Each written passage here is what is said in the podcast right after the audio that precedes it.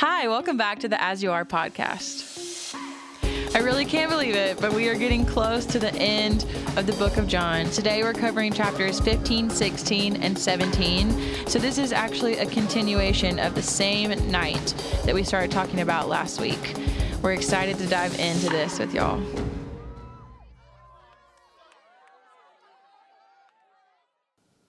Hey guys, welcome back.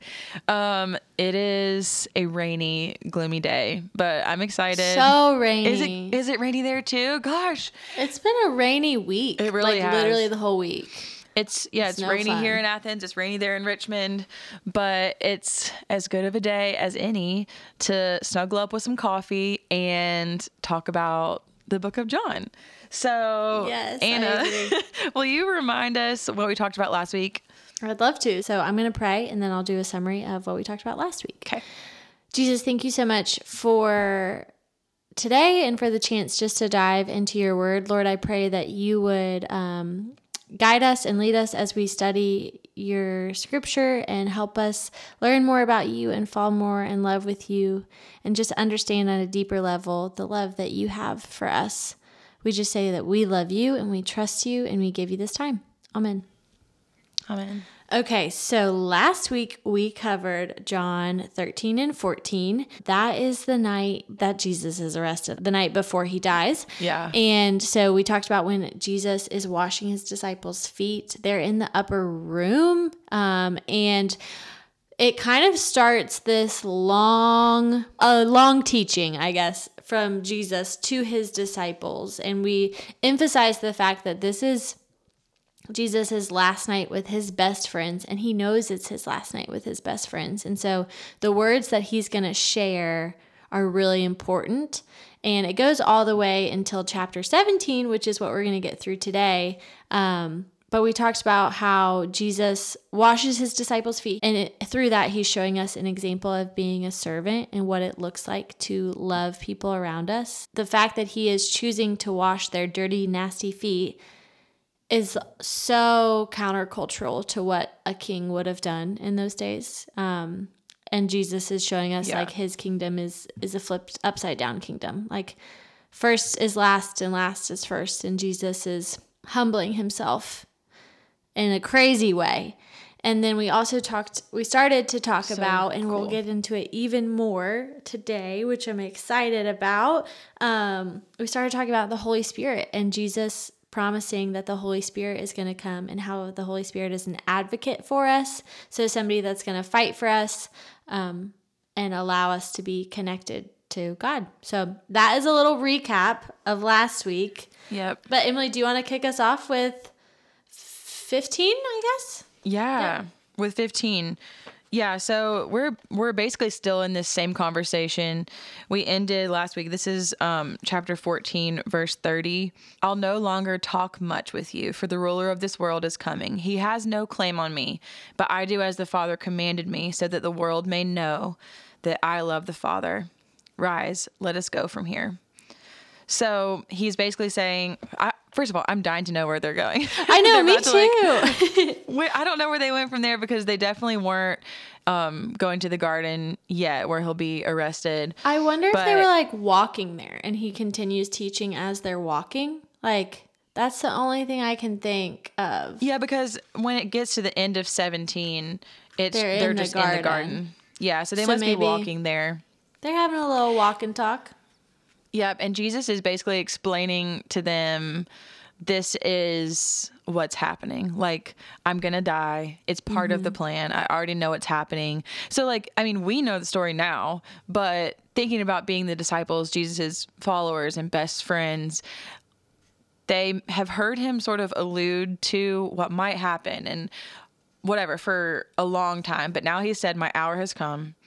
And I'm gonna die. And so they're they're really nervous. But if you think about the fact that they are about to watch him be arrested, but before he gets arrested, he says, like, this is gonna happen. Someone's gonna betray me and I'm gonna be arrested and I'm gonna die. It mm-hmm. would be incredibly faith building to hear that from him because like we know the whole story now, but they didn't know what was unfolding. So I think it's really Right. cool that he says all of this like to specifically make the point that he is God and he like knows everything already. Yeah. But um we are going to do sort of like a a fast overview of chapter 15 because Anna has already done a talk where she talked about chapter 15. So if you want to go back to that podcast episode we posted it it's called Remain in Me. So you can scroll back and find that. This is a really cool picture that I personally like to pull out even outside of this story and apply it to my life today. And let me let me tell you why. So I'm gonna um, read this little part. John chapter 15, verse 1. I am the true vine, and my father is the vine dresser. So he's saying this as they're walking to the garden. Every branch in me that does not bear fruit, he takes away. And every branch that does bear fruit, he prunes, that it may bear more fruit. Already you are clean because of the word I've spoken to you.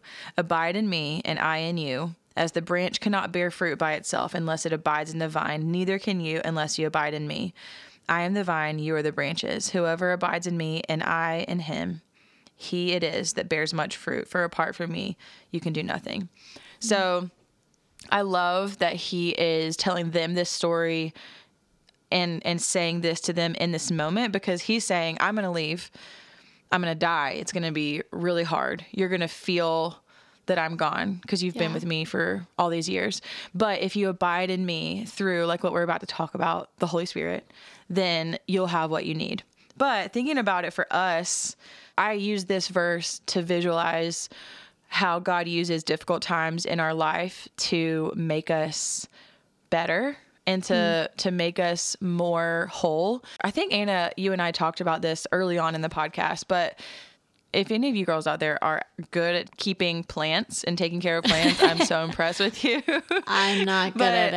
um, we just planted a garden and literally I last night we had some people over for pizza and I was like, we have a bunch of herbs back there and I thought to myself, well, these aren't going to be around for very long cuz I'm not good at keeping things alive, so we might as well use them tonight.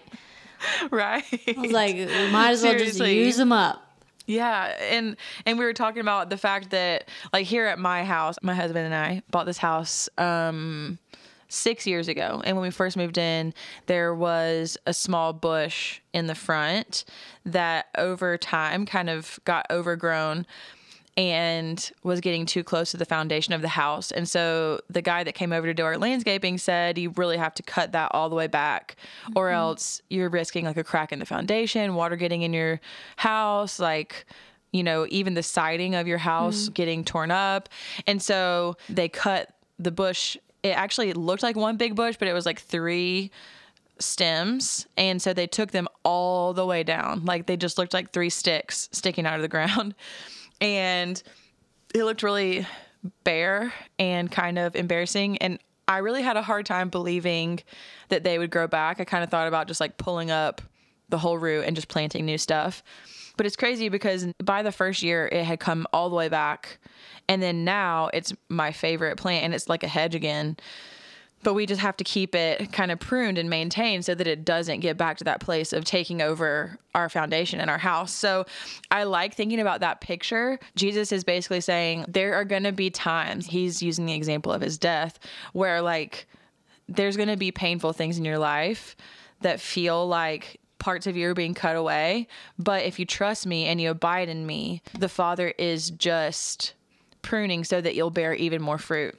Yeah. And every time I see that bush now and it looks perfect and like it's so much better kept and so much healthier, I think about this. So, um, I love that. And then I want to read one more little section of verses from this and then we can move on to 16. This is chapter 15 verses 8 through 14. The reason why I want to read this is because Jesus talks a lot about um, abiding in me and keeping my commands. And so I like this verse a lot at the end of this section because it says what his commandment is. And so I'm going to read this starting at verse 8.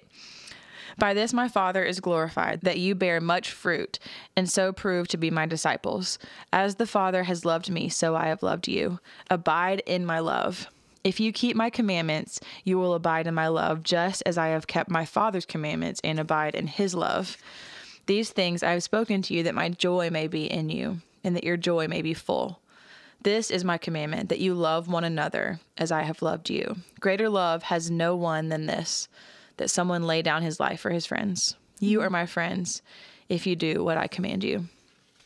So I love that for them again because he's telling them I'm leaving Yeah. and you're going to carry on the church. So in real time this message is so important, but it's also so important for us as followers of Jesus cuz he's saying, You're the church. I want you to continue to love others as I have loved you and abide in me as I've abi- abided, abided in the Father.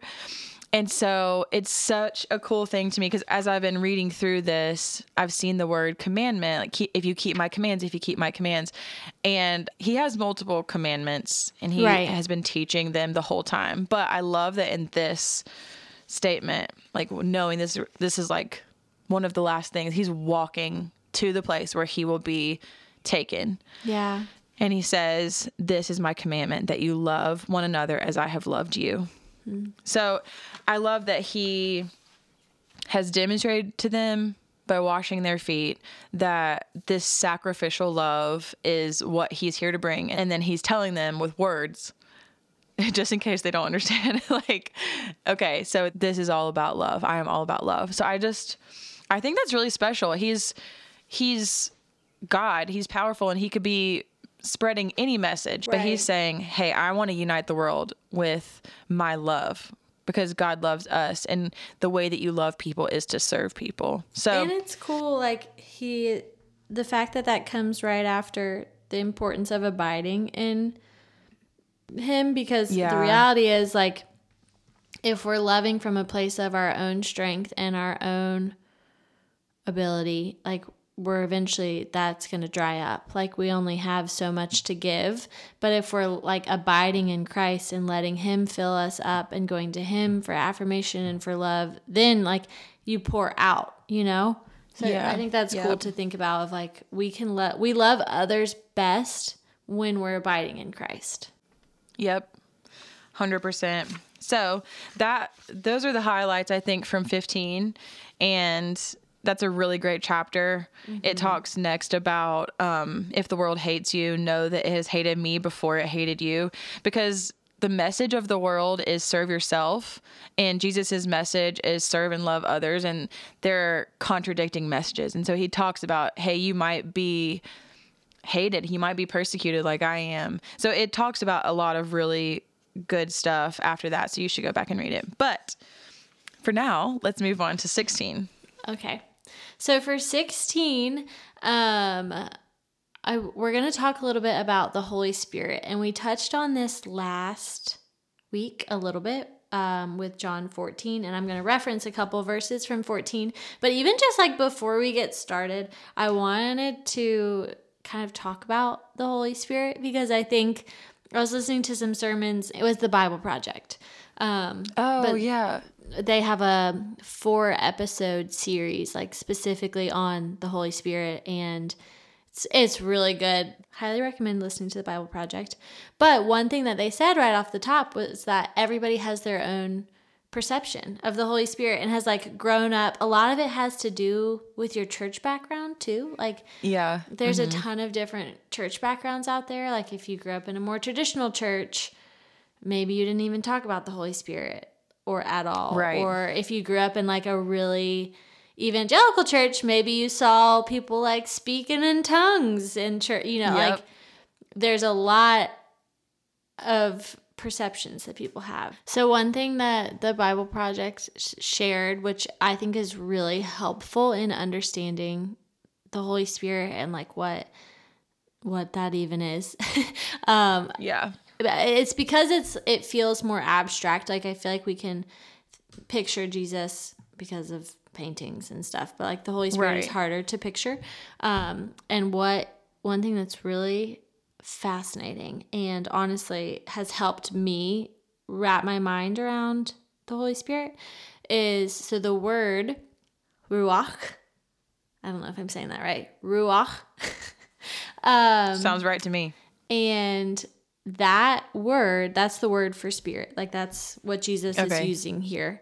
And it's also used it's it's used from Genesis 1. Like the the spirit of the Lord is hovering over the waters is what we mm, see in mm-hmm. Genesis 1. So like the Holy Spirit is not a new thing that Jesus is telling us about right now. Like he he's been around, he's part of the Trinity. He's been there since the very very beginning. But the word ruach is translated in English. It, we've taken that word and there's two different words that now we use. So one is breath and the other is hmm. wind. So ruach really means breath and wind. And when you think about that, they were like, breath is what gives us life, but we Yep. can't see it. And mm-hmm, wind mm-hmm. and air outside is what gives like everything around us life, but you can't see it, but you can feel it. And that for me has been really helpful of like breath like lives in me. Like without breath I die. And But it's I very real. And it's very real. It's so real. it's Just like wind is visible. so real. But you can't Yeah. see it. And I think that that is at least for me that was helpful of like thinking about the Holy Spirit is like it's in me, it's all around me too. Like on a windy day, you know, you see the trees like moving, but you and you see the effects of the wind, but you don't see the wind, which I think is very interesting. And I think that's also why the fruit of the Spirit matters because when you are walking with the Holy Spirit, there is that fruit that shows itself in your life mm-hmm. love, joy, peace, patience, kindness, goodness, gentleness, faithfulness, and self control. And so I love having that tangible. It's like the Holy Spirit being with you and you abiding with Him looks and feels like those things starting to manifest in your life because you're becoming more and more like God. And Right. you're spending time with God, you know? Right, exactly. And like, I don't know, just thinking about, I love, for me, it was really helpful to be like, I can see the effects of the wind around me. I can see the effect, Yeah. even like when you blow, like, you know, you can see the paper move or whatever, but you don't see the actual thing that's is making so weird. it move. Like, it's a concept that I think our, our brain has a hard time wrapping around because it's not, we can't grab a hold of it, Yeah, you know? Um, so I think that I wanted to share that because I also love that ruach, the original word, means it's not just breath and it's not just wind and it's not just spirit. It's all of that. It's a very, it's a complicated word. Yeah, and one of the things you see, like in the Old Testament, you would see examples of the Holy Spirit resting on people so that they could accomplish the will of God. But the cool thing is, Jesus is saying, I'm actually sending the Holy Spirit to be with you all the time. Yeah. So that's why he says it's better that I go so that you can have the Holy Spirit all the time, you know? Yeah, I want to read that part. So I'm going to first read a, two verses from 14 that we read last week, um, where Jesus promises us the Holy Spirit. So he says, If you love me, you will keep my commandment, which was what we talked about last week. And I will ask the Father, and he will give you another helper or advocate to be with you forever. Even the Spirit of truth, whom the world cannot receive, because it neither sees him nor knows him. You know him, for he dwells with you and will be in you. That's like the perfect description of wind. you know, like we can't Yep, see it, yep. but we can feel it. Um, and so that's Jesus talking to his disciples saying, I'm leaving, but I'm going to ask the Father to send the Spirit to you. And in 16, he starts to explain to us the work of the Holy Spirit and like what the Holy Spirit will do and why it's better for us, for mm, him to mm-hmm. go and for us to be able to receive the Holy Spirit. So I'm going to read that. Nevertheless, I tell you the truth. It is to your advantage that I go away. For if I do not go away, the Helper will not come to you. But if I go, I will send him to you. And when he comes, he will convict the world concerning sin, righteousness, and judgment. I'm going to skip down a few verses. So that was 16 verses 7 through 8, and now I'm going to read 12.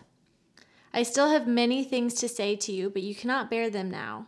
When the Spirit of truth comes, he will guide you into all truths, for he will not speak on his own authority, but whatever he hears from the Father, he will speak, and he will declare to you the things that are to come. So, what Jesus is saying here is it's better for him to go, for Jesus to die, because he's going to send the advocate, the helper, the spirit of truth. There's lots of different um, ways that the Holy Spirit is described in 16. And with Jesus, because he was fully God and also fully man, he mm. couldn't be everywhere at once.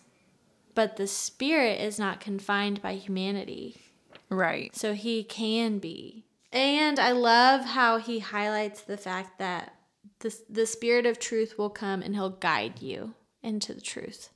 Yeah, I love thinking about the Holy Spirit as the spirit of truth too, because yeah, Virginia talked about this in her devotional on Thursday, but a lot of our anxiety is rooted in not knowing the answer and not knowing where we're headed.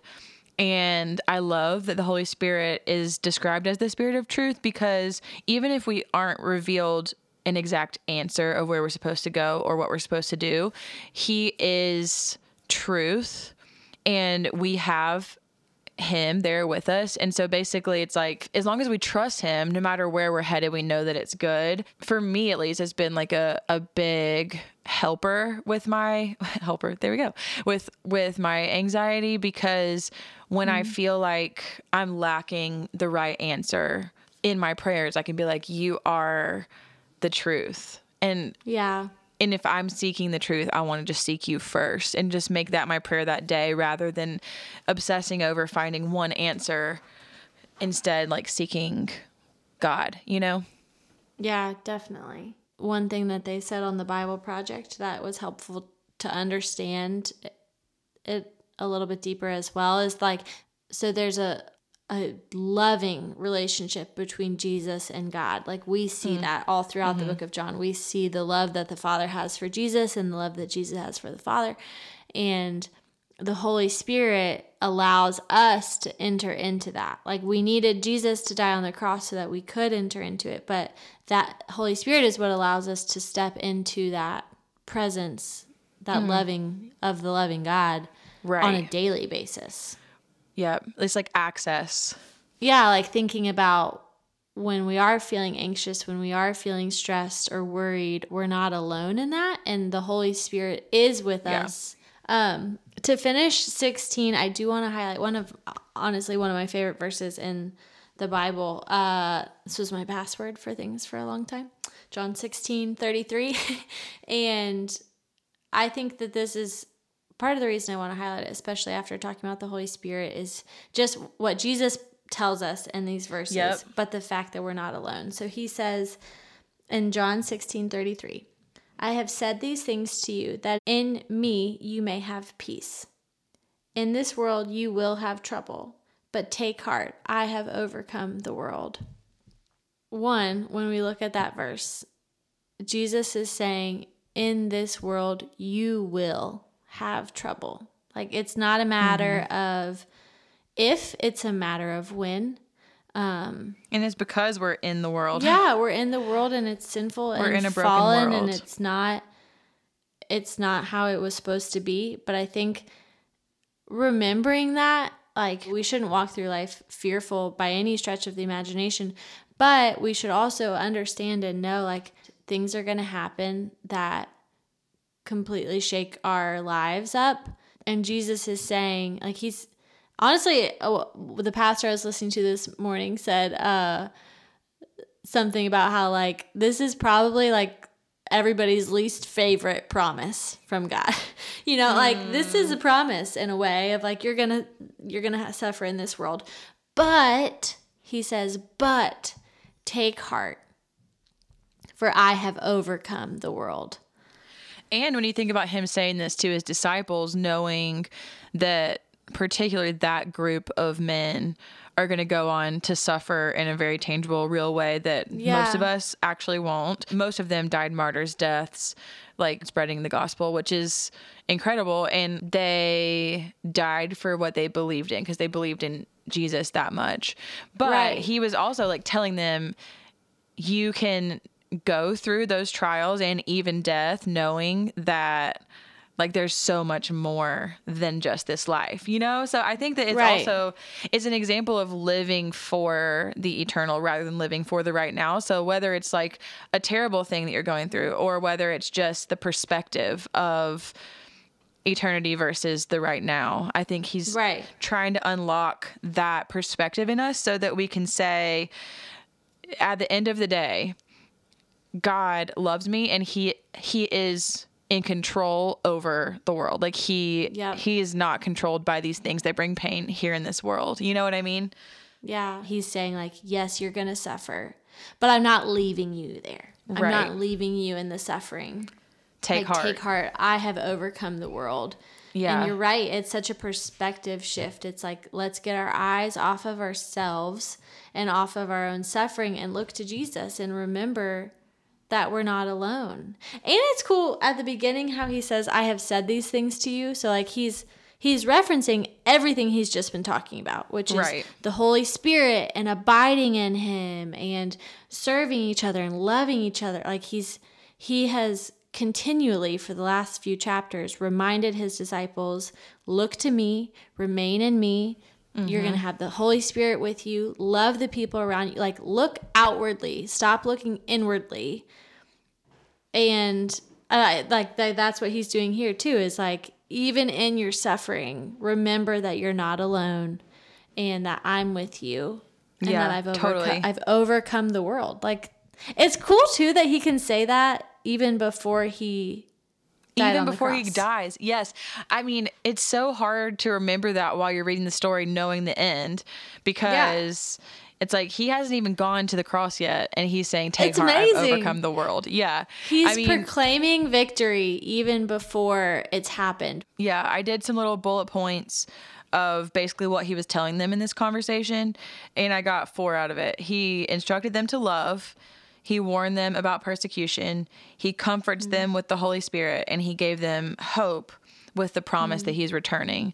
So i think it's cool because before he even left he was like i'm gonna go but i'm coming back. And i'm we talked about this last week i'm preparing a place for you a home. Like not Yeah. this not a massive kingdom where you will have glory for yourselves. He's saying, like, I'm going to prepare a place for you where you are at home and you can be yourself, like we talked about last week. We're all human and we all have sort of these same desires. And he knows that. Like, he knows that all of us desire, like, greatness. Uh, accomplishments for our life to mean something and matter, but that deep down, because He made us, that our ultimate desire is to be loved for who we are and to feel at home and safe. And so He's like, to love is to serve, and humility is where you'll actually find true happiness. And you have a home with me. So he's constantly speaking the like soothing truth that we need to hear, even when we're like chasing after the things that this world says will make us happy that he knows won't. He still has so much patience. And we were talking about this, I think, last week or the week before, but in um this same conversation, but from I think Luke, the Gospel of Luke. Oh yeah, Um, yeah, yeah. It was talking about how the disciples were arguing about who was going to be greatest in the kingdom. And so eh, that just made me think about the fact that, like, even the disciples who had spent so much time with Jesus and hearing his teaching and knowing what he said matters and all that, they still would get caught up in these, like, very human things of, like, Yeah. glory for themselves. But I think the encouragement here is just to remember that Jesus is patient with us, that he loves us. And if you watch how he responds to his disciples, then it gives, at least it gives me the courage to keep coming back to him and just saying, oops, got off track again. You know, Yeah. like, I sorry I made this about me, but I I love you and I want to serve and I want to be what you're about and I want to keep your commandments and you know, I just think that it's it's intended to be this lifelong journey with him. I completely agree. I love that. I like those bullet points that you have too. That's really helpful. I like doing that with some of these long conversations from Jesus because it's easy to get lost in what he's saying. So if I don't know, this may help y'all if you can like grab a piece of paper and just like kind of summarize what you think he's saying right there, then it might help you grab a concept on it. That actually leads well into 17 because the whole verse of 17 is one long prayer. Jesus has finished saying what he's going to say to his disciples. So it's like this prayer is between what he had to say to them and what he is about to do to fulfill God's plan. And um, I don't know, you guys have probably heard of the Lord's Prayer before. I don't know if you know where it is, but it's Matthew 6, 9 through 13. And so the disciples are saying to, to Jesus, like, how should we pray then? And I'm going to read that to y'all because I want to sort of compare it with the way that Jesus prays to God. Pray like this then Our Father in heaven, hallowed or holy is your name. Your kingdom come, your will be done on earth as it is in heaven. Give us this day our daily bread, which means you just provide for us today, and forgive yeah. us our debts as we've also forgiven our debtors. Lead us not into temptation, but deliver us from evil. For if you forgive others their trespasses, your heavenly Father will also forgive you. Basically, if you break that down, Jesus is telling them a format for a prayer. So, addressing God and telling Him, talking about Him, you're holy. And ultimately, I want your kingdom to come and your will be done over mine. And then we can ask, give us today our provision and forgive us mm-hmm. what we've done.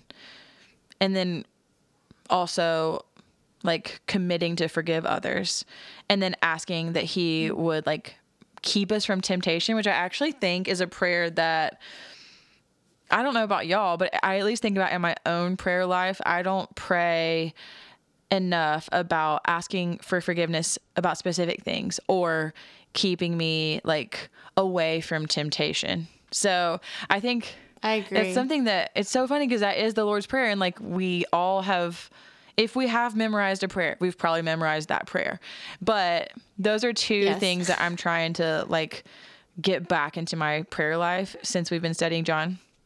But yeah, I think it's it's a lot about forgiveness. It's a lot about um, our posture towards God when we talk to Him. But on the other hand, this is Jesus talking to God right before he's about to go do his will. So, this is actually the longest prayer I think I from what I understand, this is the longest prayer in the Bible that we have Jesus talking to God. So he doesn't have to ask for forgiveness because he is perfect, but he does talk so much about God's glory. And this is chapter 17, verse 1. Father, the hour has come Glorify your Son, that the Son may glorify you, since you have given him authority over all flesh to give eternal life to all whom you have given him. And this is eternal life, that they know you, the only true God, and Jesus Christ, whom you have sent. So that's like one through three right there. I, I took five bullet points from this little section that I'll read off, but he literally says, And this is eternal life, that they know you and in me, basically, in Jesus. So it's like if eternal life is knowing God, that happens here and later. That like as soon as we get to know him and as soon as we start abiding with him, we're living that eternal life. And I think that ties directly in with the the like eternal perspective that we were talking about. Yeah, I agree. Um, so I think that's really cool. Like if you're wondering what does eternal life look like? Like when we think back to Jesus interacting with the woman at the well and when we think about like all his promises of eternal life, ultimately he's saying right here, knowing God and knowing me is eternal life. So mm-hmm. I love that because it's like an answer to a question. Right. Okay, so verse 15, he says to God, I do not ask that you take them out of the world, but that you keep them from the evil one. So I like that. Not that he would like completely take us out of the world, but that we would be protected. So I like that protected. Yeah. Um, verse 17 says, Sanctify them in the truth. Your word is truth. So I wrote down verse 17, Your word is truth. Um, verse 20, this is what I really like. This is Jesus praying for us specifically. Verse 20, I do not ask for these only being his disciples, but also for those who will believe in me through their word, that they may all be one, just as you, Father, are in me and I in you, that they also may be in us, so that the world may believe that you've sent me.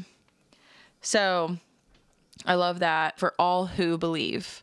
So every single Christian that you know, that they may be one. So I think that's really important.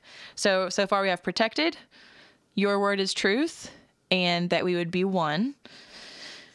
And then verse 23 he reiterates that by saying perfectly one. So I think that's he's like y'all for real be unified. And then Right. verse 25 this is the last thing that I will read.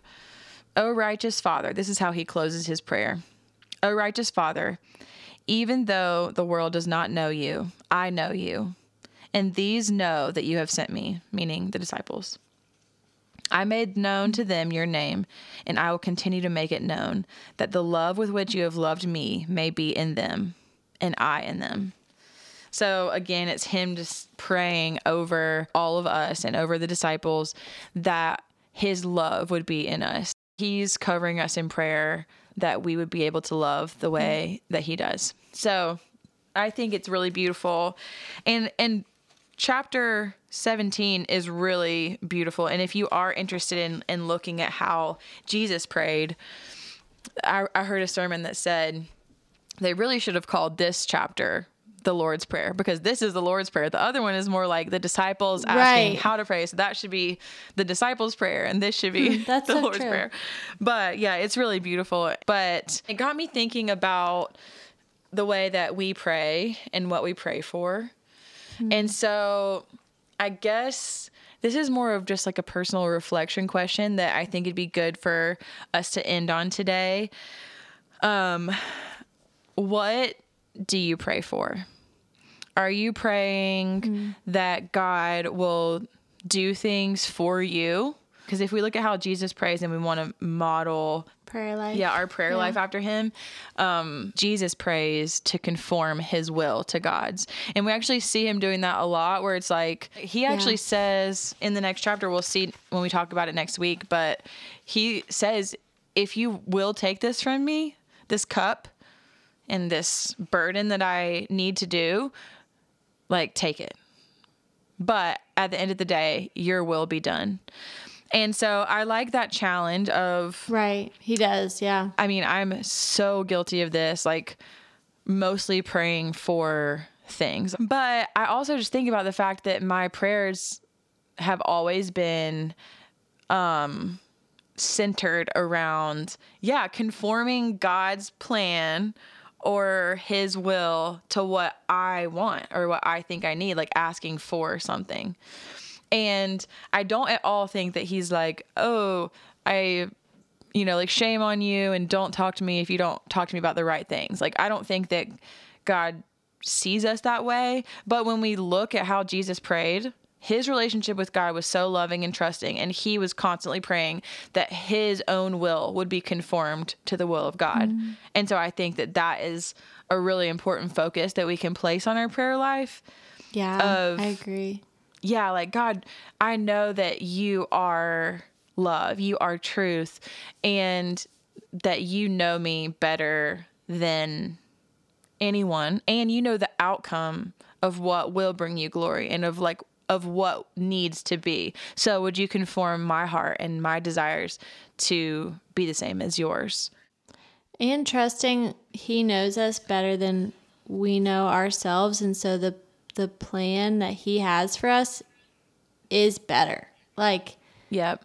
and so yeah, e- even in our prayers like sometimes I think we pray for things that we really want, but it's not what's best for us. Yeah. And so having that tr- like honestly like what we saw with Jesus is he's praying like I I don't really want to do this, but your will be done. Like are we able to do that? That's really hard. like obviously when things are going terribly wrong it's very hard and it's definitely still a good like challenge and a good thing to do to pray that our will would be conformed to his will. But even on really good days it's a, an amazing posture to take from the very beginning of the day because ultimately what Jesus is telling the disciples and what he's taught everybody is that a relationship with God is transforming you from the inside out. So I just Right. think it's it's cool that Jesus models prayer in a way that would change your insides, like from the inside Yeah. out, saying, Hey God, I want to know you. I want to be like you. Would you conform my desires to be what yours are? it's a beautiful prayer to pray and it's also way harder to do that you know like to actually believe it and so give yourself grace as you're praying that but it is a really beautiful and important prayer to grow our own faith too and trusting that his will is better than ours Yep. Day by day. So, anyway, next week we're going to get into Jesus's arrest and his death. So, we're actually like so close to the end. We only We're have a couple so more close. chapters left. come on Yeah. guys we're almost there I'm really proud of y'all for going through this book with us because I think it's so easy to grow up in the church and to feel like you've heard enough of the stories to know the gist, but Yeah. it's really powerful to let Jesus show us who he is through scripture because like Anna has said scripture is living and active. And even if you've studied John once studying it again is always good and it's always different. You're showing up to get to know God better and I think he's going to bless that in each one of your lives and I'm proud of you. Me too i completely agree so we'll be having our devotionals for the next two weeks, but actually we're taking this Sunday off. It's our little summer break for the two of us. So we won't be back this Sunday, but we will be back for Tuesday and Thursday devotionals, and you can catch us on Sunday the 9th for our next episode on John. we love you guys thanks for following along Bye. see ya